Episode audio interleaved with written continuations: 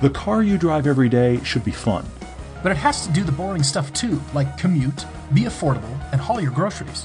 You can have both, and we'll help you find it. I'm Todd. I'm Paul, and this is the Everyday Driver Car Debate. Way back in podcast number 38, we covered initially a car debate for dads, but we thought we'd do it again mm-hmm. because a few of you have been writing in, and we've got Matt and Joe both writing shopping for their dad, which I think is so cool. They have very cool, yeah. different price points here, rather different price points, but that's okay. I, I love that you guys are thinking about your dad. We've got Matt. He is uh, not sure where he's located, but his dad has a hard stop at 75K that I'm promptly going to blow up. And then, uh, Of course you are. but uh, what a lovely list of things you can get for 75. And then we've got Joe in Houston, Texas, and uh, his dad is looking for a new weekend driver because he's never really had a sports car. So this is cool. I'm glad. Yeah, that's kind of that's kind of the story in both of these cases. This is what I like. This is kind of the dad's reward car podcast, where where neither of these dads have really been into that that much prior, and so it's a step out. Yeah. and uh, I'm excited to talk about both these. It'll be really cool. In the meantime, though, we should talk about a few other things going on. One of which is the fact, that if you haven't heard yet, we are headed to TV. Second quarter of 2017 will be on Velocity on Saturday mornings. Uh, that is starting April 1st. That is not an April Fool's joke. I'm going to go ahead and put that out there. it really will be on early in the morning on Saturday, April 1st, going for 13 weeks for season one. I must bring that up because that's where my head has been. I'm cutting those TV episodes. So, yes, uh, yes, and thank that's you happening. For, We actually- for that. It's you're Hey, doing man, an I mean, amazing job. it- you really it's, are. It's exciting. It, it genuinely is. And we just, uh, thank you. We just uh, finished shooting a uh, Macan and uh, Mercedes GLA 45 AMG piece that is actually slated for television. Working on that. We've got a cool drift film coming up uh, that relates to both. And uh, we just got a lot of stuff. We're going. Uh, I'm mentioning all of this actually because here's what dawned on me today. All right. We're recording actually a little early this week. We're recording on a Wednesday for Friday release. Uh, Wednesday night is normally when I am up against a deadline to get a piece out for Thursday. I'm not this week because I've been doing so much TV stuff. Yeah. So the thing for all of you to know, and I actually have also been thinking, Paul, you and I need to do an actual update video for the YouTube channel because the folks that don't watch the, the podcast, I mean, listen to the podcast, may not have known this. But essentially, we want to keep pushing stuff to YouTube. We will. Right now, as we're under the gun for television, uh, if it if it needs to fall away for TV, it kind of is. That's kind of across the board. So we're kind of once every other week right now is kind of what we're doing on video. We're going to try to maintain that. Hopefully, we'll ramp up a little bit more in the summer with some more fast blast. We got some cool fast blast ideas and uh, stuff we'll do in that style uh, to feed YouTube that is separate of the TV content. And then, of course, eventually the TV content will make its way back to YouTube. So there's a lot going on. We apologize for the slight slowdown in video, Yeah, but it's not uh, for lack of trying, for sure. Yeah, we're super busy. And by the way, if you guys didn't hear, Todd was featured as a special guest on Mark Greene's Cars Yeah podcast. So Mark has decided to Mm-hmm. interview us individually, and it'll be my turn soon as well. But if you didn't hear Yeah. that, yeah, look for Todd as special guest. So uh, I think you had some fun with that. And I'm looking forward to being on with Mark as well. So uh, it that was cool. It- That was it pretty up- cool. It ended up being about a 45 minute episode. Uh, we did post a link on our Facebook page to that guy. Uh, Mark has kind of a standard list of questions. If you ever listen to Cars, yeah, he's done. I, I was show number 710. Oh my gosh. He does he does five interviews a week of people in automotive, a lot of automotive auto- entrepreneurs and racers and builders and all kinds of things. He's covered the gamut of people. So if you've listened to his podcast at all, or if you, maybe if you don't know, he has a standard list of questions that he covers with everybody. But because everybody's got their own story, it's a little bit different every time. So it was kind of cool to walk through it. I'd heard a few of the podcasts prior, so knew what I was in for. But it was still a really fun discussion. Right on. Awesome. Well, I'm looking forward to that. And uh, yeah, I'm looking forward to my own turn, I guess. So uh, well done. Yeah, And, definitely. Uh, thanks to Mark for reaching out to us. So we really appreciate it. Mm-hmm. All right. Well, uh, jumping into this story that has intrigued the daylights out of both Todd and I. As a matter of fact, you found Oh, that's right, yeah. about an Yeah, Audi I- engineer. I, you just sent it to me just now, and it uh, Mm-hmm. was just pretty fresh information here. I am floored reading this story, and it seems like this should be all over the internet, but it I guess not for now. Yeah, I mean, we're, we're, we've read it on Forbes. Forbes is referencing it. This is on the 22nd. We're recording this. We read it on Forbes. Uh, Forbes is referencing an article that came out of BILD. I guess that's Bild. It's the uh, it's a magazine out of uh, Germany. So uh, somebody's going to correct me on what that actually is, but that's that's the article that's being referenced. This is an ongoing court case that relates to Audi, that relates to cheating, relates to Dieselgate related cheating. Now you may have heard, of course, the Dieselgate thing keeps having like extra little echo explosions in yeah. other parts of the market. You know, right, right. Uh, obviously, uh, we we had uh, JP that wrote for us about uh, his experience with uh, the buybacks here in the U.S. Yep. Of course, that's now been extended to three liters, and Audi is getting embroiled in it. One of the discussions is the fact that, at least as I heard it. Audi is actually congratulations. You get the the uh, credit for creating the cheating software, but then Volkswagen used it. However, there's a whole Audi element going on kind of currently in the courts in Germany, not getting reported on very much. So, look, some of this may change, it may be wrong, but this is what we're reading right now on Forbes that um, there's a kind of disgraced and fired engineer that was told to put a cheat onto Audi vehicles in China, which is interesting because Audi is a top brand in China. Oh, yeah, absolutely. It's my understanding all the government cars are Audis. If you see a black Audi, that means government car, I, I guess. But yeah, they're a huge, huge manufacturer there. Huge. Yeah, so this it, it's uh, so there's a lot of opportunity here for uh, well fallout. Let's just put it that way. So uh, so this guy, uh, an engineer for years, has pulled out his trump card as he has been kind of on trial for his involvement. I don't even know where to begin on this. he got. I don't his either. His name is Ulrich Ulrich Weiss, he he uh, he was fired about a week or so ago because he was an Audi engineer that started kind of naming names in court, and so they summarily fired him. And then now he's back in court, and he pulls out of his own personal safe a written document that says, "Yes, we, the CEO and other high-end people at the company, are ordering you to cheat." Unbelievable. Now, why does I know. Why does he have this smoking gun document? He has it because he was told he was supposed to do it, and he, as an engineer, said, I will not. And they said, You better. And he said, If you want me to, you better put that in writing. So the lesson here is if somebody's asking you to do something illegal, be sure you get that in writing because he has now. Could I have that in writing with your signature, please? Because as much as denials may exist, here he has an internal document that has CEO, head of R&D, head of quality assurance, and head of product management signing off and going, yes, we are ordering you to cheat with uh, these emissions on the Audi Q7 in China. Right. And he's got this document going, hi, guys. Right. Uh, it says here in the article in the July 2015 discussion, his testimony says that he was asked to cheat and Weiss refused. And he demanded this order in writing, as you said. His boss went to conference with the board and came back with a written order to break the law. So he locked it in his safe hmm. and told his people. So he's a senior engineer.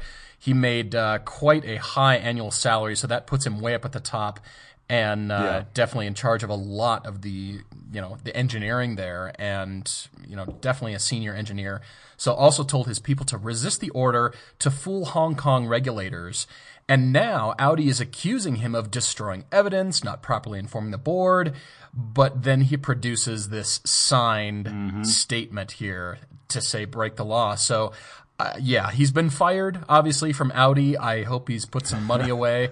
But, you know, yeah. I can't imagine that any other car manufacturer wouldn't want him because he's he's proven himself already. I, I hope his career isn't over, he, honestly. I hope he knows how to build whatever you ask him, clearly. Yeah, well, exactly. you know, I, uh, yeah, I, I hope he doesn't, um, he's not, you know, sort of screwed for his career here. But, uh, Audi's China dealers have demanded $4 billion to cover their losses. Amazing.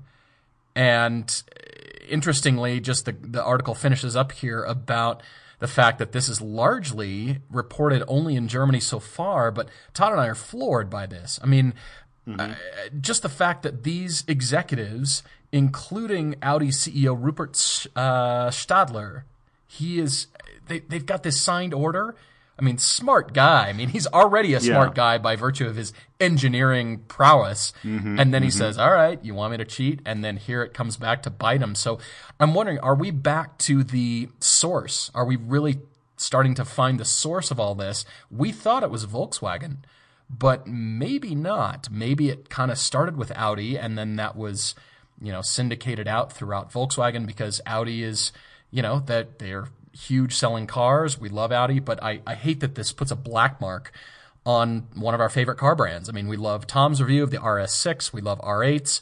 We love Audis. I mean, the interiors have really set a benchmark and I think changed the, Yeah. the whole industry for the better. Everybody still looks at Audi interiors. And, uh, Of course, yeah. man, you know, Well, here mean, they are. And this is one of those.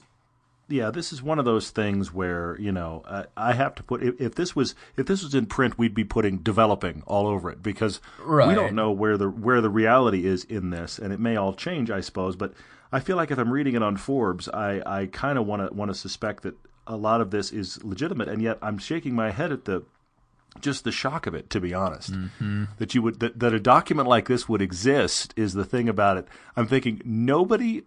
Let's say this document exists exactly as described. Nobody on the high end signing it thought, "Wait a minute, is this going to bite us?" Here's here's a document going out with our signature on it. I mean, there's one thing if you can have deniability and be like, "No, he misunderstood.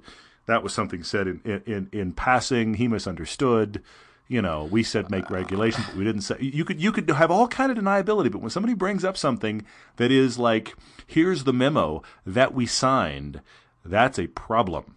Gosh, uh, he produced a document signed by the head of powertrain development that documents four Audi board members pretty much ordering him to cheat.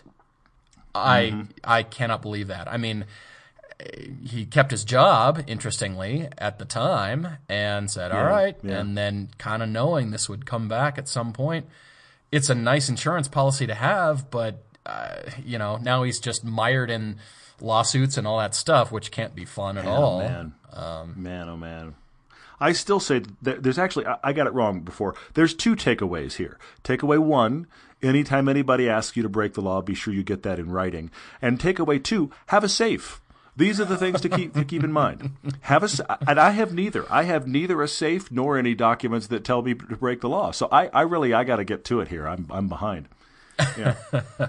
Well, he also told his uh, his people that reported to him to resist resist the order as well. So, I mean, on one hand, he actually did. He got that written document, and he did cheat.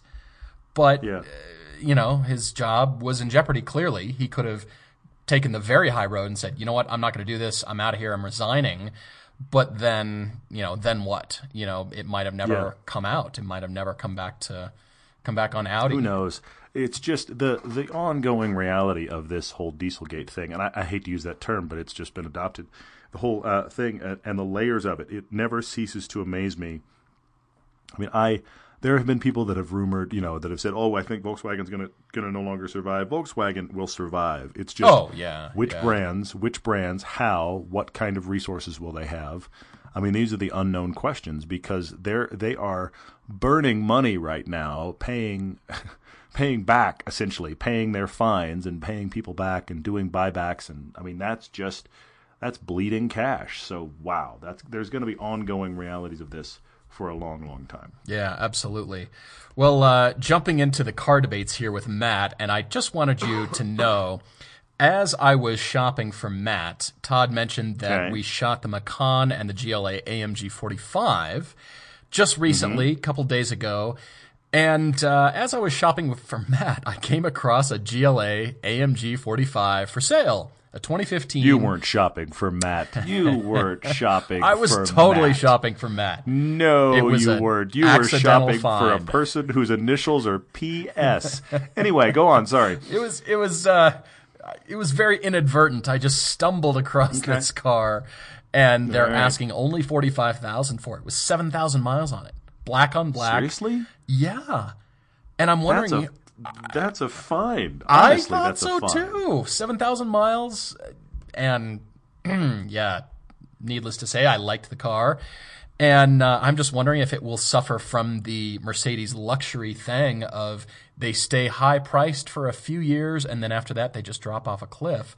Maybe, but this was only a 2015 car, so Wow. practically brand new.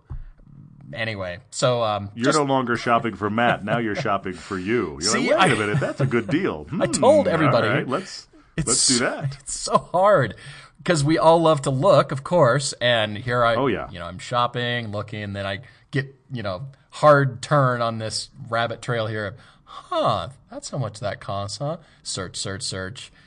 Yeah, it's it's hard.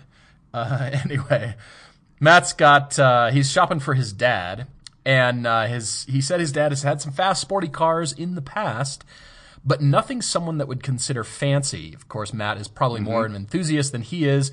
And has turned to Matt for advice, and now Matt is fighting his biases. So I like that you've listed all the usual suspects that you can Yeah, get right yeah. in that 75k range. Well, you've mentioned a 60 to 70,000 budget hard stop at 75. As I said, I kind of blew that up instantly. So so guess where Paul is? Yes.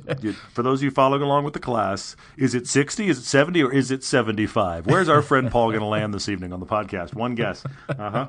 Yikes. Well, uh, he wants a coupe, a manual or a good automatic, think PDK, rear wheel drive, and some level of luxury comfort. But I'm getting the idea that Matt wants his dad to have something very special. You know, it's not Agreed. about track Yeah. thing or even, you know, hot cannon no, no, no. drives like we all do. It's more of spirited weekend cruises. And he said, country back roads to wineries with my mom, not track days or ripping through canyons. I can Mm-hmm. That totally tells see us that. so much. It tells us so much about what this needs to be, Matt. And I, I'm thrilled that you're actually looking. This is a specific kind of car, nothing like your dad's owned before. Good amount of money available. I like this this idea a lot, and I, I came up with a couple as well. Keep going. Well, he's chucked out everything American. C7, Viper, Yeah. GT350. interesting? Apparently mm-hmm. not special or exotic enough for him. Okay. And mm-hmm. doesn't want the base model of anything. So plain Jane Carreras, if you can call them plain Jane, or plain Boxsters, just not special or exclusive enough. They are very mm-hmm. fine cars, but okay. I mean, I I see that he's kind of wanting to reward himself, and he wants something hot and really special and unique. And here's the list. It's uh, my car. Why not? 981 Cayman GTS. I like the fact that he's got the 718 Cayman on here, the Cayman S. mhm Aston Vantage V8, Jag F Type, the Porsches, the 997 and the 991, so S or GTS. By the way, the 991 GTS just came out, which I'm drooling over the Porsche micro site, but I know they're going to be way more than 75K. Yeah. center lock wheels. They have center lock wheels.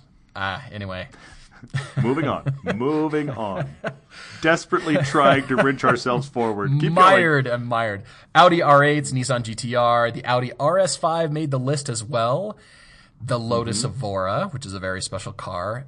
Matt, you even mentioned Yes. a Ferrari 360, and then I think in a jab at you, Phaeton plus a Yes, repair definitely. maintenance budget, which I thought was hilarious. Yes, exactly. Exactly. We, we could we could get you that Phaeton for one tenth of your budget, but hang on to the rest because it's going to be a ride. Yes. Uh huh. Exactly. Uh, so he's asking me for an update on my GTS, and short, long and short of it, I still love it. I'm just, I, I look back at when I park it. I haven't had it out very honestly, much. honestly, if you didn't still love that car, I think we would have to retire you from what we do. Yeah, I just, probably. I'd have to it hang would it be up. really, really difficult for anybody to be like, you know. Ah, the Cayman GTS has just gotten boring. That So person, that person has no connection with reality. I don't. I just don't think so. It's so special. I just, I love it. I'm amazed by the speed. I'm amazed by the comfort. I'm amazed by the dual personality that it has. You can really get after it, and it really still is a comfortable car just to drive on the highway. It's fine. It's Sure. great. And then, you know, the power and the looks and the blue and the, all that stuff. So, love it. Uh huh. Yeah. Right. We're- I'm, I'm over here crying for you. Actually, no, I'm not. It just it just is. Yeah. There we go. hmm I'm going to have to go Yep. upstairs to the garage here and look at it. Anyway, When the podcast is over, Paul's just standing in his garage sighing. Yeah. Okay. I do. It's snowing today. It's snowing like crazy. We've had melting conditions, and then it came back to that you know real wet, heavy snow that we get. So it's just oh my gosh. Mm-hmm. Actually, at the time we started the podcast, I have a, I have a weather dilemma.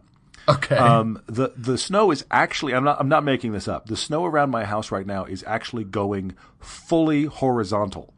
Is it really? It's actually I, I'm not I'm not oh, sure where it's hitting the ground. So my question is when it when when precipitation is going fully horizontal, can you still say it's falling? And if so, where is it landing? I, I, I, this is my question right now. This I, I know this is a weird weather conundrum, but but I had that thought earlier. I was like, for for the better part of the last hour, we had the lights on just to, to see what it was doing in the backyard, and I was just sitting here going, it has it hasn't gone vertical at all. It's only gone horizontal for now. That's Where is it? It's, apparently, we're having a snowstorm in Utah that is landing in Wyoming. That's what's going on right now. It's the kind of snow that piles up in your yard, but it melts as soon as it hits the pavement or the streets. I guess. You know that kind. I don't know. It's just weird. It is that really really light stuff. Yeah. Okay. Sorry. Uh, back to back to Matt and his dad's uh, dilemma. We'll try to actually discuss. Look, there's a there's a good list here. I'm gonna I'm gonna shoot holes in a few of them though. Okay. I, I think All right. I think the GTR is out. It's just out I do because too. there's a comment there's a commentary here that he wants something special. He doesn't, you know, it, it's it's a drive to the wine country with the the GTR's gone. It's just it's out. I don't think the Audi RS5 is is special enough. Because the problem with the Audi RS5 is that's just a car that enthusiasts know is interesting. Everybody else, it may as well be an A5 or maybe an S5. I think it's out as well. Uh, the Phaeton doesn't work here. Look, I like, yes, ask me about cheap Phaetons, buy the shirt. But it doesn't work. So the funny. Ferrari 360 is awesome, but the Ferrari 360 will be an ongoing maintenance car. It just will be. I'm not saying it will be unreliable. I'm just saying ongoing maintenance. That's a lot to bite off. Yeah. Uh, ongoing Ferrari maintenance. So I, uh, that one is on the border for me. And then I'm going to, uh, I'm going to say something that I'm going to get in trouble for. Uh oh.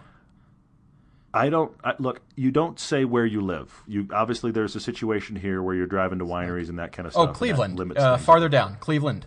Right here. Oh, okay, all right. There you are. Yes, well, he's in Cleveland, but I don't know the dad's in Cleveland. Oh, true. That's the thing. Not sure. Not so sure. you know, dad's driving to wineries. Maybe I'm wrong. Maybe there are wineries in the back country of, of Ohio, but I wasn't aware. Um, I mean, I I pick I picture Napa. I, I realize I came here from California, and so I think that. But I wonder if the Porsches are special enough. I know those are fighting words. I know they're Pardon fighting words. me? I yeah, I, I know they are, but but I submit to you the following: What are you more likely to see in a day? Just whoever wherever you are, wherever you live, are you more likely to see something of the Porsche brand, or an Aston Martin, or a Jaguar, or a what's more likely to be seen? I Hmm, okay. think the Porsches are more likely, and that's why I say I don't know if they're special enough. They are special cars, and obviously, look, I'm already going to get beat up by you for it. But you know, me, me just even putting that idea out there is is fighting words between the two of us. But I, I really do wonder that. You know, if you pulled up at, in a winery, look, I'm going to stay with California. You pull up at a winery in your 911 in California, there may be another one in the parking lot. I mean, that's just possible. There, there probably isn't. The valets might yawn again. You know. Yeah, it's like, oh, good, another guy in a Carrera S, great. You know, I mean, that, I hate to say it. I hate to say it Yeah. because they're great cars, but they are, from an exotic, unique perspective, which is already rarefied air, a little more common. I know Porsche Sure. and common is a difficult sentence to build, but I'm trying to build a case here. Tell you what. some other recommendations, but keep going. I'll, I'll give you this. They're special to you when, when you're driving them. Even the less expensive entry level Porsches feel great and they're special to you. Absolutely. But they don't look Absolutely. that way to other people unless it's a RS model or a GT3 or Mm-hmm. a 918 Spider or, you know, high end 911 Turbo. The 981, my car is up there. I mean, but it's I agree. a Cayman. No, your It's car's awesome. I, I, I agree. you know, it's not a McLaren, and I admit that. But I I'm thrilled with it, and I love driving it, so I feel special. But I, I I see your point. So it's a the driver still feels special, but it might not, you know, because they are more prolific. So okay, all right, I get it. So I have I have four I wanted to mention, um, and uh, a few of them are on your list, but I want to talk them up in different degrees. You brought up the Evora, of course. I'm going to mention the Evora. I do think that's a real option here because it's rarer than the Cayman. I, look, the Cayman is is a better all around car than the Evora. I prefer the Evora. I'm a little weird. I do prefer the Evora, but the the Cayman is a better all around car. The 911 is a more usable car. Um, so, but I think the Evora is special. I am also going to say, depending upon, because you put the Ferrari 360 in here, depending upon how focused sports car you, your dad wants to go, and I don't get the sense he does very much, but I am going to say Alfa 4C. Oh. Because you can get this with this budget, sixty grand. Go get an Alfa you 4C. Can. Okay, and and you're not buying the old Ferrari 360, that old F1 technology gearbox. You're not buying into Ferrari maintenance. So it's going to be a cheaper car to own, plus it's a newer car. You kind of get that Ferrari 360 thing a little bit. Plus, I think it's even more unique because those cars have sold, I'm not kidding, by the hundreds. Not the thousands, the hundreds. Have they really? I Yeah, I mean, I last love year, 'em. la- I'm disappointed to I'm gonna that, get I'm gonna get the number wrong, but last calendar year they sold like 450 nationwide. really. So ha- that makes that a really rare car. So I think I I say the 360's off and the Alfa 4C is on. I don't I don't know. I mean, look, that's a it's a carbon tub. It's not a luxurious interior. The other options I want to talk about here are the opposite of that. But if you're thinking a little bit exotic, I say throw out the Ferrari and go Alfa 4C.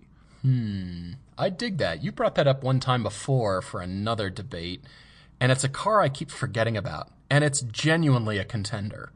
I, It really is, and it is sort of the small Ferrari. It it's special. You don't see them, and talk about a conversation starter. I mean, man, anybody that walks up to you is going to be, you know, all over it, Well- and yeah, it looks exotic too. I'll, I'll give you I'll give you an actual frame of reference from from our our life up here in Park City. Look, Park City and Salt Lake, there is a lot of money hidden away in cars in this area. A lot. yeah, yeah, that's been And in the summertime, proven. cars you cannot believe live in this area come out and you see them driving down the road. McLarens, Ferraris, all kinds of Lamborghinis. You wouldn't believe the listing of cars that is hidden away in garages here. Uh, Utah was one of the states that had the most people that bought 911Rs and Porsche 918s. I mean, this is what I'm talking if about. If you can believe it. It's the uh, dealership in Lehi that is the you know the go-to dealership for 911Rs apparently. So, so having said all of that, here's the thing I don't know if you've even thought of, Paul. I don't think we've been to a single car event in Utah where we've even seen a 4C. I think you might be all right. of the garages with all of the crazy cars i've never seen a 4c that's how unique it is so that's why i got to put it here i have two others i want to bring up that are on the list but i want to talk about why i think they're really really good contenders and my kind of favorite contenders from matt's dad but where are you with this I have a super duper wild card. It's very out good, there. great. It's very out there, but I want to make a case for it. The one that I'm landing on that I think your dad should get is the Aston Martin. A Vantage Coupe or the Vantage Volante, the 4.7 liter V8. You can have a 2013 or a 2012 with uh, 12,000 miles. One is 69,000 and one is 79,000. So that is the range right where you're looking at. I'll bet you you can get one of those cars, especially being a convertible top down. If that engine note isn't special enough for you, then I don't know what will be because Astons in general, if you have an Aston Martin, that is a special, unique, fast, Absolutely. beautiful, unbelievable car. I'm I think it really fits the bill here, Matt. I really do. Over the, you know, say the R8, the GTR, Todd's talked about those. F type, cool. Um, I'm thinking still high powered executive and businessman, but with the Aston, that is just, I'm enjoying life. I'm doing it right. yeah yeah mm-hmm. And yeah, rolling hot into a winery and an Aston. Don't wineries and Astons just naturally go together? Discover isn't the that Aston supposed Martin to be lifestyle. what's that's what Sunday's supposed to be right there. Yes. The wife and I took the Aston Martin to the winery. Done. Sunday is done. But but honestly, here's here it's one of those rare times where I you and I completely agree. I want to hear your wild card in a second, but that was the top of my list as well. I think Was the it? Aston Martin Yeah. Vantage gets this done right because you'll never be on a back road and feel like that car isn't dynamic or isn't fast enough. It will be plenty of both for the way that it will get driven here. It will be plenty of both, and yet it has a level of class and a level of interior quality and a level of event and specialness that nothing else I feel on this list fully captures. I feel like the F Type is a real contender here, but it's the backup. It's the understudy to the Aston Martin Vantage. I think the Vantage gets it done. I love that that was your favorite because it's by far my favorite here too. Well, consider this, Matt. It's a body style that has gone unchanged for many years. They never really refreshed it. They did special versions, and maybe the headlight, you know, cluster is a little bit different, but that body style is classy and beautiful, and you can't really tell unless you know from a say an 08, 09 up through a Sure. 20 you, you don't Sure. really know. And Yeah. they still look beautiful and classy, and they're still building them. Crazy enough. And So- I, I honestly think out of all of the cars that Aston has made in the last, let's say, 15 years that have all looked kind of the same, I've always thought that the Vantage was the best looking one. And I, and I maintain that to right now. All the way through the current DB11, Aston Martin Vantage is still my favorite. That's a gorgeous car. I'm on the website right now. V8 Vantage S. It looks the same as an 08. The colors are different, the wheels are different, the headlights and taillights have been refreshed, but that shape is so classy and gorgeous. They still make them. So Mm-hmm. who's to say your neighbors won't know if it's a $140,000 brand new one or you paid 70 yeah. done. Sure. Well, and, and here's the thing. I mean, I don't know how far back you want to go. Obviously, look, Aston Martins are going to be expensive to maintain as well, but you didn't have the buy-in of, of Ferrari, and I Yeah. don't believe they will be as expensive as that 360 to maintain. I'm finding them here. If you really wanted to go nuts, I'm not suggesting this, but you can find them for the high 30s. Those Mm-hmm. early Gen ones, the 06s, 07s, are like 35 to 40 grand. Are they which that is cheap? Are they shocking. really? It's shocking. I'm I'm actually scrolling past multiple here that are 39 grand. Multiple I'm scrolling by. The the vast majority as I actually looked for sheer curiosity, I looked uh, under 45 to see, and there's many under 45 available, and most of them are running low 40s. But there's a there's a handful of them here that are running high 30s. And while I don't know that that's the Aston I would buy, the point I'm making here is the budget that Matt's dad has, Vantage done, absolutely. Done. I think you're right. I, man, I want one right now. I'm looking on the website. I want the V12S. They're they're gorgeous. They're That's a 200 yeah. mile an hour car. Did you realize that? Well, yeah, the V. Yeah, if you want to go V12, you're in an even more special reality. But just the V8 with the one that you and I drove years ago was just a V8 with a with a manual, and it was awesome. It was, It was great. It was an awesome. event car. It was an event car. It, it wasn't. It was. And here, it was one of those cars. I know this sounds weird. One of those cars where I didn't feel like I needed to drive it as fast as it would go. And honestly, the 4C is very similar. The 4C has that feeling as well. Okay. It's one of those cars where I feel like at eight tenths, I'm I'm happy. I'm thrilled. and I, don't- think I that's what his like dad's I'm- looking for. You know it? Exactly. Exactly right. I don't feel like it's a car that I want to go, let's go track this. Let's go see the edge of the I don't care. I'm having so much fun at eight tenths that let's just enjoy this for what it is. I felt that way when we drove the Alfa 4C Spider on PCH. Granted, that was kind of a perfect day, but that situation was perfect for that car. And when we drove that Vantage, we drove it on one of our favorite roads in Los Angeles, and it was just, it was perfect to drive it like that. Oh, man. Even this. Oh, I love the wheels. It's so classy looking. So okay, I'm gonna sorry, I'm gonna try to save us because we could we could start waxing poetic about the Vantage for a while. What Yes, was your could. wild card? All right. what was your wild without uh, without further delay, it's gonna. Well, I don't know how much of a stretch it is. I don't know, Matt, but I've picked three of them. How about an original Acura NSX? Check this Hmm. out. Check this out. yeah, okay, okay, I see. it's wild, but I like it. Keep It's going. wild, but I'm thinking for that money, go get yourself the nicest one you can possibly get for 75. And here's what I Hmm. found. So starting early in the run, a 95 NSXT with 20,000 miles, brand new car for 75.9. Okay? If you wanted a newer car, you think, all right, maybe they did some upgrades and changes, and then by the 2000s, 01, 02, they changed the headlight design if you wanted to go up. I found a 2000 NSXT, also the Targa, with 38,000 miles for $75,000. And Hmm. then I found an 05 NSX, 43,000 miles for 62.8. $62,000. Really? Yeah. And those are the high car's- end. That's the nice that- ones. That car's just gonna run. That car's just Yep. gonna run. Yep. I mean, I, I, I hate to say it. I know it's it sounds cliche for me to say it, but they're, they're almost like maintaining a Honda Accord. They're not, Yeah. but it's it's it's much uh, of the exotic world. It's pretty much let's maintain my Accord while driving an exotic.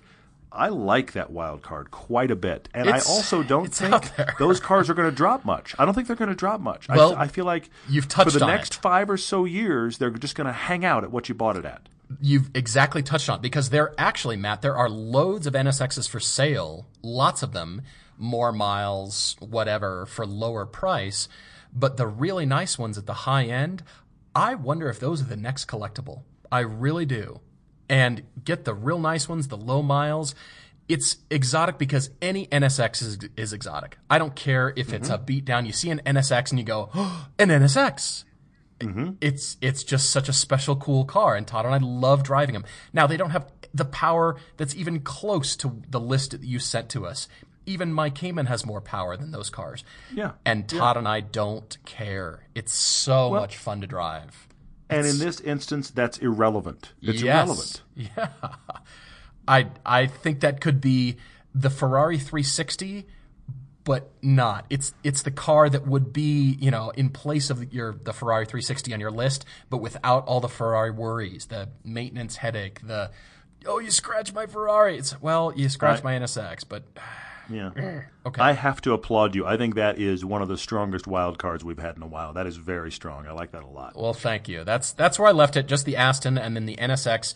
If it's you know, hey, maybe an investment car or just go enjoy it, and you roll up hot in an NSX. I mean, Yeah. come Yeah. on. That that's just still a looker. It is. I love those things. That's a car. Honestly, I, I will say this about your wild card: you pull up at a, to a winery. I don't care what hot cars are in the parking lot of a winery. The NSX starts a conversation. just does. Absolutely. It's one of those cars that is simultaneously exotic and accessible and classic all in one package. You'll get in a conversation about your NSX. If you don't want to have a conversation, don't get an NSX. But I do think there's a conversation starter with that car very Yeah. quickly. Yeah. Anyway, uh, what else did you have before we uh, move on to Joe here? No, no, we have fully covered everything I Okay. had. My, my Okay. favorite All was the Vantage with the Jaguar F Type as the understudy. I think the 4C would be my wild card there because it does what you've recommended with, with what's the alternate to the Ferrari. 4C is my wild card. Your wild card of the NSX is superb. Matt, let us know what your dad is thinking. Uh, I'm assuming your dad is listening. Hello, Dad. Uh, what would you and your wife like to drive to a winery? That sounds like a good. That sounds like a good day, by the way. That sounds like a superb way to spend your weekend. Let's find the perfect car. Uh, let us know, guys. We'd be very curious to hear. That's a URL. What would you and your wife like to drive to a winery.com? And here's the It's list of cars. It's, it's it's .org because it's a public service. That's It true. really It is a yeah. public service. Mhm. Yeah, yeah. mhm. All right, moving on to Joe's dad in Houston, Texas. And yes, we're excited to help you out, Joe, and your dad as well. He is also looking for a new weekend driver and has never really had a sports car. What he has had is exclusively white SUVs. All white. So imagine all these cars in white. A Suburban, a 4Runner, Sequoia, Saturn Vue, Lexus LX, Lexus GX, a Tahoe, and a Forester. All in white. Can can I can Hmm. I, I I have to interject here. um, Andre Agassi, at the height of his career, had a bunch of sports cars and they were all white. I didn't know that. well, he had hair oh yeah, too, but Uh, you know. Joe's. Yeah, that was a separate thing. Yeah, they had white cars and hair. Anyway, uh, Joe, Joe, Joe, and Joe's dad. Can I, can I please, can I please ask you, whatever this car is, let's not get white. Agreed. Let, us get, let's get, and, and I'm going to say, don't get gray or silver either. Let's go for a color. If You're going to mm. get a sports car. Let's go for a color, and that color can be dark. Go for a nice dark blue, uh, whatever. But but my point is, let's get a sports car with a color. This is my challenge to you. We have as much as thirty grand. He's saying maybe the Paul limiter is thirty-two. Talk somebody down, but maybe as much as thirty grand. So we're dealing in, at a price point where there's still a lot of good options, a lot of used options. I'm going to stick with please get a color. That's my biggest thing. Get anything Yes. but get a color. I, I hear you. Uh-huh. I hear you. Alrighty. Well, uh, his dad has always loved Porsches, 911 and Boxsters, which I totally understand. And Shocking. apparently he loved the Z3 when it came out, so he's looking for convertibles. I think you're hearing convertibles here in uh, in the selection process. And Yes. of course, we want to get your dad into something he loves as well. And so I've got one at the high end here. I started with an M3 Cabriolet. Get this. I found you a black 08 M3 Cabriolet with only 23,000 miles for 37.9. Now that's on the high end, Mm-hmm. but I just wanted you to know that 08 M3 Cabriolets Yep. With right. 23,000 miles are now 37.9. come that low. that is surprising. I agree. Okay, yeah, we're a little bit out. We're a little bit above, but I but I take your point. A- a we're we're little bit out. almost reaching that world. I see where you're going. Okay, Yep. keep going. Yep, that had a DCT, but I'm guessing you can get a manual transmission for similar money. Then I pulled Mm-hmm. it back to the E46 uh, convertibles from 04, 33,000 miles are now 26 grand. Just. Wow. saying. Just saying. They're Interesting. Still, Okay. All still right. kind of Yeah. fun. And then I had to finish up with Boxsters here. Uh, I went with 08 and 2010. So in there, IMS is no longer an issue. They'll be great. I found you a very beautiful deep red, that plum wine color, since we've been talking about yeah. wineries. Yeah, yeah, yeah, yeah, yeah. Plummy, winey, that real deep, beautiful No, red. that's a good. That's a that's an atypical color, but it's a great color on that car. Yeah. I mean, uh-huh. imagine it on a Boxster S, 34,000 miles for 29 grand. I'm almost calling it right there. I mean, That's that's a that's a great call. Here's the thing: I, I, I do have to say that I, I'm going to agree with you. Another one. We're we're agreeing a lot tonight. That's strange. yeah, this is I do have to say honestly, Joe, for your dad, why isn't he looking at Boxsters? Well, yeah, if he If he likes them, the Porsche, if he likes the Porsche brand, he has thirty grand in his pocket. Used Porsche Boxsters all day long. Paul is proving it already. He's found you a car already. Yeah. And and the fact that you're finding ones that are that are l- recent enough that the IMS isn't even on the discussion point. yeah, yeah, you're fine. I that's that car's just going to run. It's just going to run. Yes, it will require regular maintenance at all the intervals. Of course, but it's not going to just break down.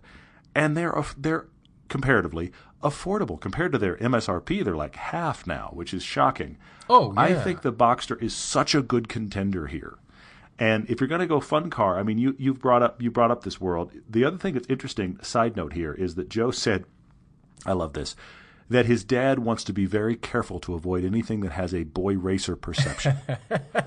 and then he calls out the FRS as the king of that world. So I will, hey, So look, I, as I've said before, I have an orange teenager's car. I get it. So, uh, yeah, so we're going to avoid that kind of stuff. But the Boxster avoids that. The Boxster is not the least bit boy racer. You could get a nine. You could get a 997 convertible for this price too, if you really want to stay Porsche. Hmm. I think the Boxster is better in this discussion. I do too. I, I if you're just going to go dedicated fun car, you like convertibles, let's just go for the dedicated two seat fun car and go with a Boxster. Was that sorry? That one you had was that a Boxster or Boxster S? S, and again, you've touched right on that. Even I better. Want to, I want you to get into the S. I don't want you to just have the base Boxster, Joe's dad. I want you to be in the S, and so I, I that's specifically what I look for because regular Boxsters are even lower than that, which is great and they're fun. Yeah, yeah, yeah. But the Mhm, S absolutely, is absolutely. just all that much better.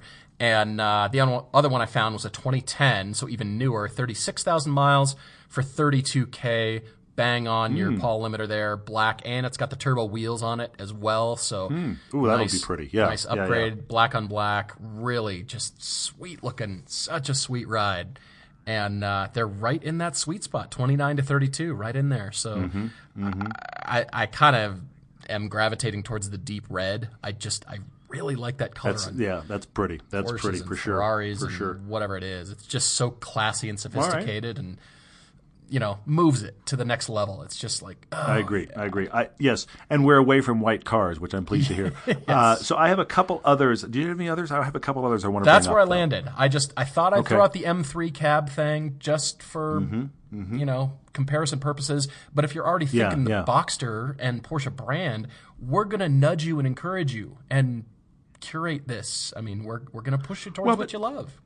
But but here's yeah here's here's the key thing. I mean, we're, we're talking about with Joe's dad. We're talking about a guy that is looking at a fun car for the first time. Has owned this string of SUVs, and he's always this is in the email. He's always loved the Porsche brand. He's always kind of lusted after those cars. There's a part of me that just goes, well, let's just bucket list solve that while we're at it.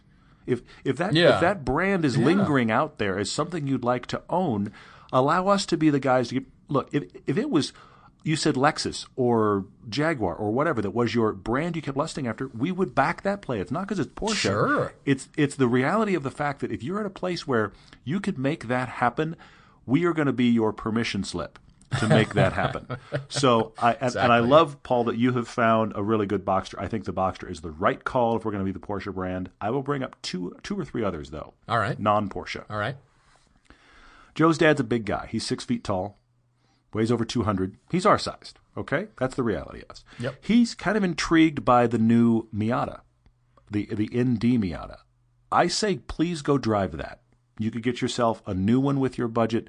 Please go drive that car, see what you think. Also, I'm going to say this see if you could fit in the RF, because the RF is awesome. I can't fit in the RF at 6'3, and it makes me bummed. But uh, try the RF and see if you could maybe fit in that. I think you need to give that car a look. But while you're at it, please also go drive. Haven't recommended this before, but the Fiat uh, the Fiat 124 Spider. You need The to drive that also. Yeah. Exactly. You got to drive the Fiata because slightly different engine choices, slightly different personality, but it's it's a Miata in an Italian suit. I mean, that's really what it is. It is, So yeah. if you're going to drive the Miata, and I think you should, drive the Fiata, the 124 Spider as well, because I think that's a good alternative. Either of those cars, you're talking about maybe getting a new one for this price, which is great. So I think that's good to look at. And then I have to go wild card. I, ha- I have to go wild card. All right. All right. I'm curious. And it's wild card only because I feel like it's an obvious, but maybe you don't want to be obvious. C7 Corvette convertible. oh, really? Yeah. Why not? I mean, you know, if if we're talking about we're talking about okay, let's get a first time. It's it's Houston. You're in Texas. Vets are great there. You could probably find a great used one. The C the C6 Corvette was a really good Corvette. The convertibles are nice.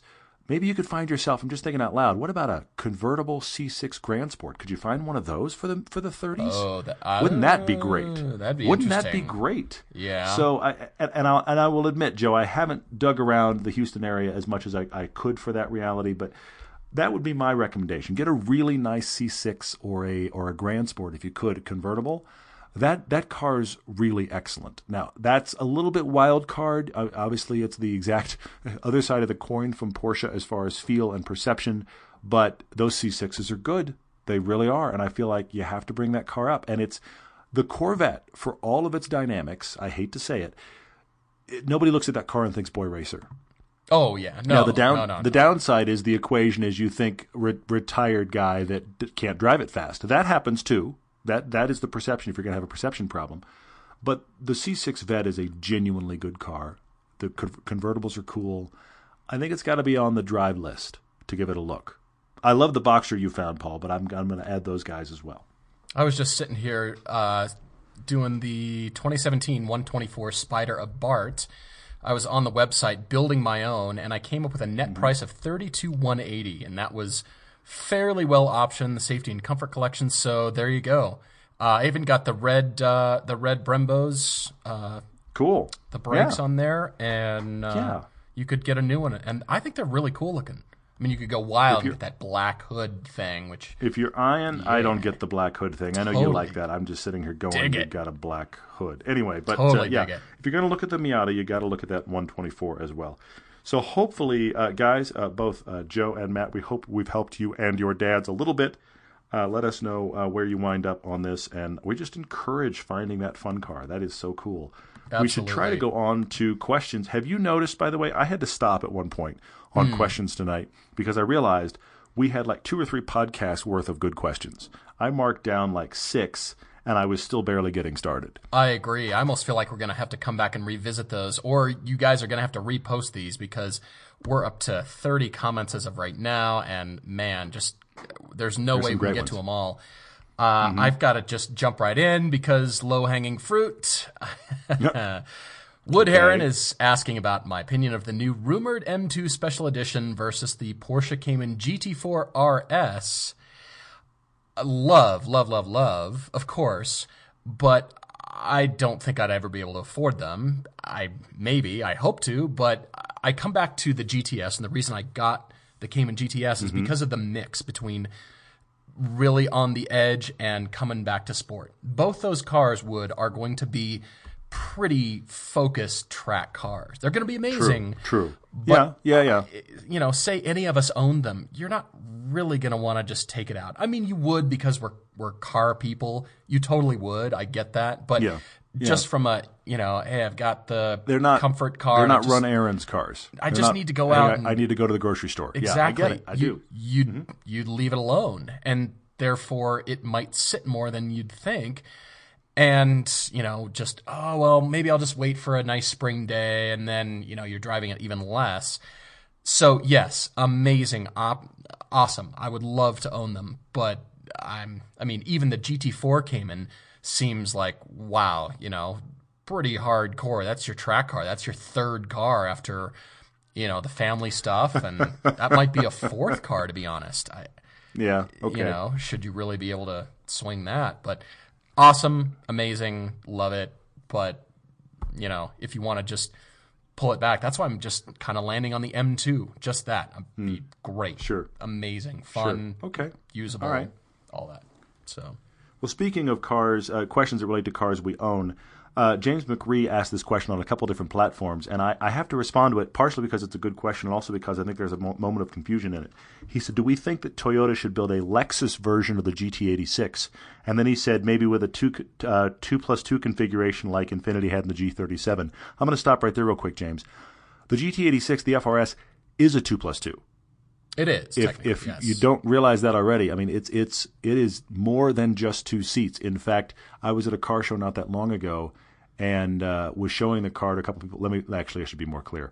My son was showing the car to a couple people. He walks up to random people at a car show and wants to tell them about our really cool orange FRS. And some people are very nice and accommodating.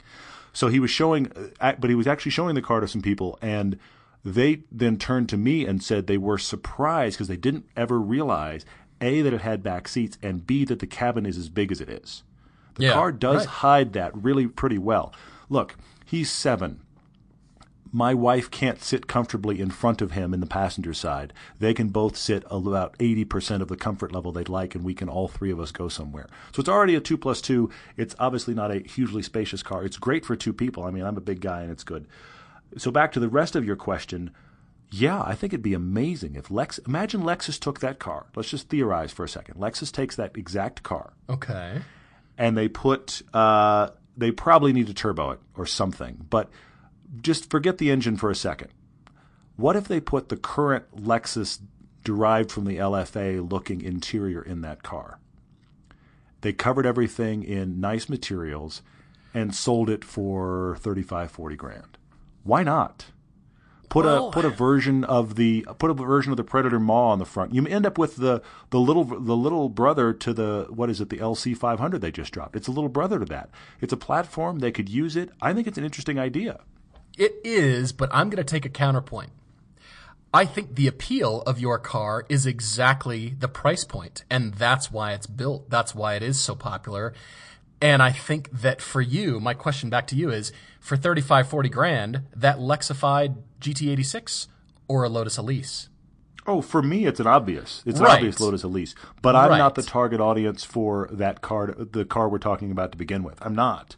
I'm I not. just- You end up with, you know, the, I, I am. I hate to say it. I am on the older end of the spectrum of guys that bought my car. I just that's why I joke about it being a teenager's Right, car. right. The, the people that would buy the version we're talking about are the 45, 50 year old and up. That's who'd buy that car. They they can't spring for the big boy L5, LC500. What I'm getting the name wrong, but the new one that just got dropped. They can't spring for that, but they're getting Oh, the the lesser LC Lexus sports car. I think, something like Yeah. that.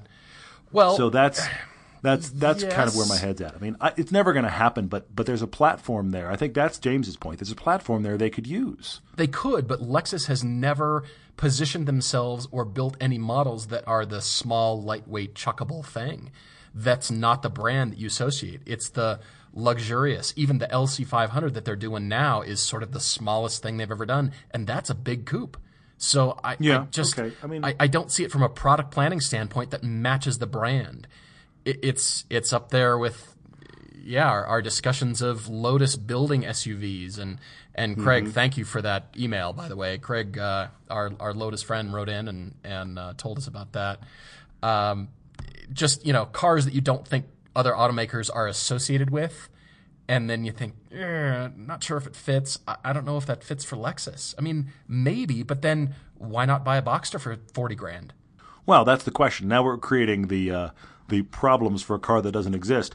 I just I, I think it's an interesting question, James, and I'm glad you brought it up. Um, and uh, and who knows? I mean, it's never going to happen, but it's an interesting question. I've got a couple others. What else did you have? Zacchaeus wrote in with a question we've never been asked, and that is, Okay. what car would you love to try to repo? wow, I I uh, wasn't expecting Okay. this, but uh, Zacchaeus, anything in a really sketchy neighborhood late at night. Definitely. And maybe like a, a monster truck, you know, a super lifted truck that's you like know, that. hard to like reach that, and yeah. you can't really get the thing down Yeah. the window or you know, you gotta crawl Yeah. around it and it's sketchy and it's dark and that would be that'd be a movie right there. That's our next film. It would be. We're repoing cars. Yeah, that's that's frightening. Every everyday driver goes repoing. That's that's a terrible, terrible idea. Run! Yeah, I, I She's there got will a be frying lots of. Run! there will be lots of shaky camera movement in that in that piece as we run around in the dark. I can almost see what the guys are doing. I'm so glad I paid money for this. Anyway, Totally. yeah, okay, all right, that's that's frightening. Um, well, speaking of odd questions, uh, Michael wrote in and said, if you had to drive five laps of the Nurburgring in reverse. Oh yeah, yeah, yeah. Which yeah. car would you choose? And he's clarified. It's not like because I've actually thought about this. It would be cool. I think there's a couple of days a year they do this to run the Nurburgring in the opposite direction of would normal. be so would be an interesting challenge. That's not what he's talking about though. yeah, he's talking yeah. about driving it in reverse, like that one guy did recently as a stunt. He's also saying you can't use a backup camera. So okay, five laps in reverse. That was his question. Small convertible. I thought of two cars. Small convertible. Sure. Sure. Yeah. Okay. That's That's a great one. That's a great one. So you would do like Miata or Boxster or something Yeah, like that, right? Yeah, definitely. Okay. I restricted myself inexplicably to cars that had hard roofs, and I came up with two. uh, the, the 911 would work. The 911 has a really good bubble cockpit on it, and the back slopes away. That would work great. Yeah. And also the Fiat 500. Yeah, Fiat 500 in reverse. hilarious. It because you're you're sitting in a in a you know a mini UPS van anyway, as far as the as the the, the seating position feels like, and you've got good visibility. So those were my two. Hmm. Yeah, I can see that. I can see that. I just thought, get all that sheet metal out of my way. Convertible, drop the top. Small Miata, nimble. Completely get it. Miata would be great. I totally get that. Absolutely. Yep. You know, anything with straight cut gears, so you hear the loud whining all the way around the whole time. Yeah, that'd be awesome. You, end- you Uh, end up shaking. You have PTSD afterward. Yeah. Okay. Mhm. Exactly. Exactly. Well, I love it when you all ask me styling questions. Chris Conway asked me about my feeling about this barrel back look of the 2017 Mercedes GLC and GLA, these coupe like SUVs, and he's asking how long will this body style last? Well, apparently BMW came with one with uh, with the X6, and Mercedes felt left out of the party. So much so they made two on their different platforms, two different sizes of this. I admit that I kind of like how they look. I just kind of do. I'm I'm a fan inexplicably, but I like the proportions. I like them. They're not quite the full boxy SUV. I mean, you know, how many more boxes can we do back there? But this is more Yeah, coupe like. fair, fair, fair. And I think it's more successful looking and definitely more successful in the interior packaging than the X6. X6 looks cool. Matter of fact, I know the guy that designed it. He was one of my classmates. It looks cool. The sketches are amazing, but it's completely useless. It's so useless. It's up there with the Acura ZDX. You remember that thing? Didn't you know the guy that designed that as well? I know him too. Yep. Uh, Yeah. I, I know Damon, uh, a friend of mine as well, and uh, he works for Honda. He did the ZDX. The execution and the concept great, but I sat back there and I thought, I, I have to chop my head off, and then I'll be comfortable. Yeah. Yeah. What on earth? No. Yeah. No longer. No longer actually usable SUVs. But yes, I hear you. hmm And somehow So, you know um, all the guys designing these cars, which is random. But anyway, keep going. Well, Chris, I think it's going to last with Mercedes for a while because they've done the packaging, they've achieved the look, but people, real people, can still sit back there, and it's still a fair amount of space. That GLE is huge. It's it's too big, but I like it inexplicably. And I think that'll continue with Mercedes at least. I don't know that other car manufacturers will adopt it. I mean, we're seeing the Alfa Stelvio, and that's a different look. Um, Mm-hmm. You know, Cayennes and Macans and all that kind of stuff, they go in a different direction. But Mercedes might keep that around for a while, and uh, I think it's successful. I'm starting to see them around a lot, as a matter of fact. So I think they'll hang on to it for a while. Interesting. All right. Well, I've got two others I definitely want to cover, um, but there's honestly I've got like five or six I wanted to cover, but I think based on the fact we're already in an hour, Yeah, we are. Uh, so I've Wow. got two others. One I want to talk about. Uh, our our poor friend Derek Miller. Did you notice this question? um, we've we've we've given our friend Derek a problem. See, Derek uh, is a patron. Derek went with us on last year's pilgrimage adventure. Derek is now shopping for Lotus Elises. Um, we we are leading Derek down a very bad dark alleyway. So Derek, thanks for joining us. Uh, and I'm sorry to your wife. I'm sorry. Anyway, but so he asked this question. He says, you know, he loves the idea of a weekend warrior car that you're you da- you're daily driving your fun car, and then you take it as a weekend warrior car and you put it on the track. He loves that idea, and I think we all kind of like that idea. Yeah. But he's asking, what's the tipping point? What's the point at which your daily car you are tracking every now and then needs to transition to where you have a car you daily drive It's probably also fun if you listen to this show, but then you have a dedicated track car. Now, Derek, is this are you asking for a friend here? Um, but but I do want to try I do want to try to cover this. He's asking is there like a track days per year where there's a tipping point? This is my take on this idea. I don't think it has anything to do with how often you track your car. I think it, the answer here is how competitive are you wanting to be? Because if hmm. you're just going to have fun, to drive on a track because you can, you're, you're fine to put on tires, you're fine to put on brake pads. Those are consumables. You're enjoying your car on the track. You're going to drive it every day otherwise. And you're just enjoying the fact that you get to drive it as fast as you feel comfortable anytime it's a track day. Don't make it a track car. But if you said to me, you want to start competing in your class, you'd like to be winning, you want to be one of the fastest drivers there, that to me is the tipping point. Because now the things that car is going to need are going to make it less and less usable as a daily driver. yeah. So I think it's a headspace thing, not a number of track days thing. That's great advice. And Derek, hope you're well. Thanks for writing in. Yeah, Derek joined us on the pilgrimage, as Todd mentioned. And uh, I, I agree. I'm I'm with you. And it depends on how much you want to extract, how much performance and how much feel you want to extract out of that on the track. If it's I really want to start feeling this, maybe it's not about lap times. Maybe it is. I just want to, you know, feel that so much more and dive into the car's characteristics. Whereas a family sedan, not really doing it for me, but this car might, well, then that's your cutoff. And then, you know, from there, as Todd's saying, competitive. I think your your advice is spot on. You know, how far down the rabbit hole do you want to go? So I, I Yeah, like that. because I mean, it, days that you can enjoy your car. You know, I'll, I'll give you, I'll give you a personal one. When we went out and and we did laps of my car, the FRS during Mm-hmm. Yeah. a wide open Wednesday, Yeah. we were hooning my car around. It was the street car on. Uh, it was at that point. It was on AS3s. It wasn't even on Super Sports. yeah, all season. The guy that was our instructor had a BRZ that he turned into a complete track car, and his purpose was, I want to win. And that car Right, now had right. canards and fins and superchargers and stripped out stuff in the interior and a cage. And he was actually incredibly competitive in the local NASA races with essentially my car gone track duty. right. But yet right. you and I were hooning my car around and passing people in corners with a fully stock and not even on great summer rubber FRS. yeah, still so a boatload of there's- fun. It was great. And we had ridiculous. That's the thing. We had ridiculous fun. If we kept doing that every week, why not?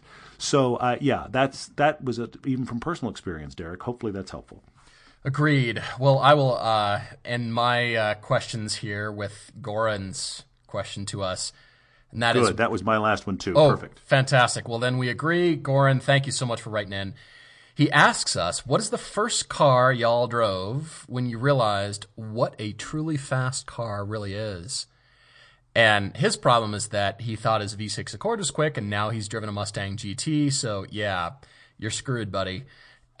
the more cars you drive that are fast, you're going to have to keep resetting the bar. Mm-hmm, For me, mm-hmm. uh, you might think it's Porsche, but it was the McLaren 12C that we drove on the Autobahn. Interesting. That's a fast car, and it made me Yeah. feel the speed.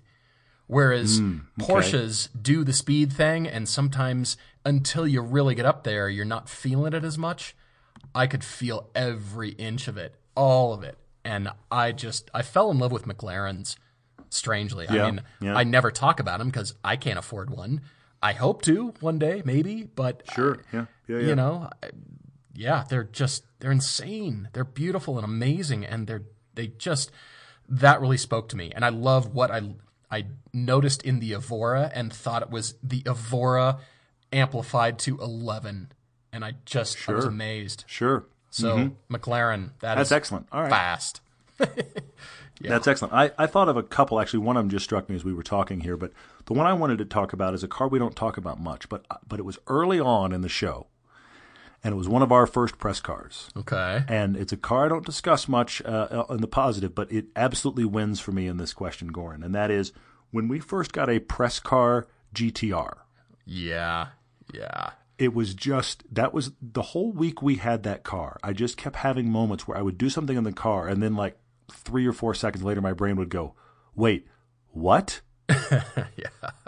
I mean, it was just, it was hammering me with capability at a level that, at, at, to that point in my life, I had not experienced. Now, I've driven cars that are every bit as quick and uh, do little things better here and there and all that kind of stuff since. But that was a car that when I drove it, I was I was just completely floored at the staggering speed and capability of that car. So the GTR blew it out of the water for me and and so that was one that really just kind of, if you will, kind of reset my expectations. That's a good in one. a big, big way. Yeah. Um, and then another one I have to mention because it was so unique, and I was so aware that there was so much available with the car that we weren't getting anywhere close to, was the extra car that we added to 50 years of 911, Oh, yeah. the 997 GT3 RS40. yeah, that was fast. We drove that car. We drove it hard.